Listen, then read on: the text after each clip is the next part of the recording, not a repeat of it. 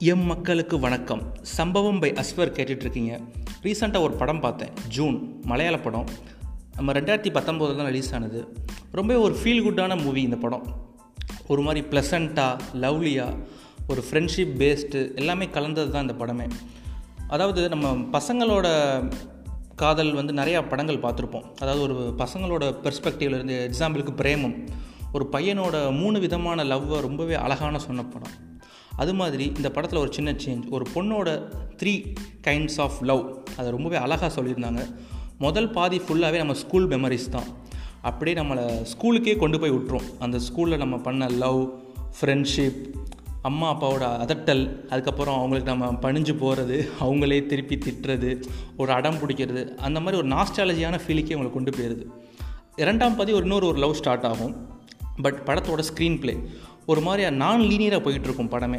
அதாவது ப்ரெசண்ட்டில் ஒன்று நடக்கும் அப்படியே பாஸ்ட்டுக்கு போகும் திருப்பி நம்மளை ப்ரெசண்ட்லேயே கொண்டு வந்து விட்டுரும்.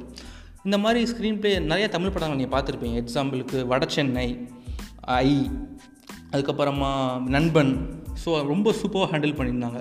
அதுக்கப்புறம் டுவோர்ட்ஸ் த கிளைமேக்ஸ் வந்து ஒரு கெட் டுகெதர் மாதிரி செட் பண்ணியிருப்பாங்க. அது உங்களை காலேஜ் டேஸ்க்கே கொண்டு போய் விட்டுரும். காலேஜில் நீங்கள் ஏதாவது கெட் டுகெதர் ஃபைனல் இயரில் ஃபேர்வெல் அந்த மாதிரி. கிளைமேக்ஸில் ஹீரோயின் வந்து யாரை கல்யாணம் பண்ணிக்க போகிறாங்க அப்படின்னு ஒரு சின்ன ஒரு சஸ்பென்ஸ் ஒன்று மெயின்டைன் பண்ணியிருப்பாங்க அது ரொம்பவே அழகாக இருக்கும். அதாவது நீங்கள் ஒரு ஃபீல் குட்டான மூவி பார்க்கணும் அப்படின்னு நினச்சிங்கன்னா கண்டிப்பாக இந்த ஜூனில் இந்த ஜூன் மூவியை பார்க்கலாம்.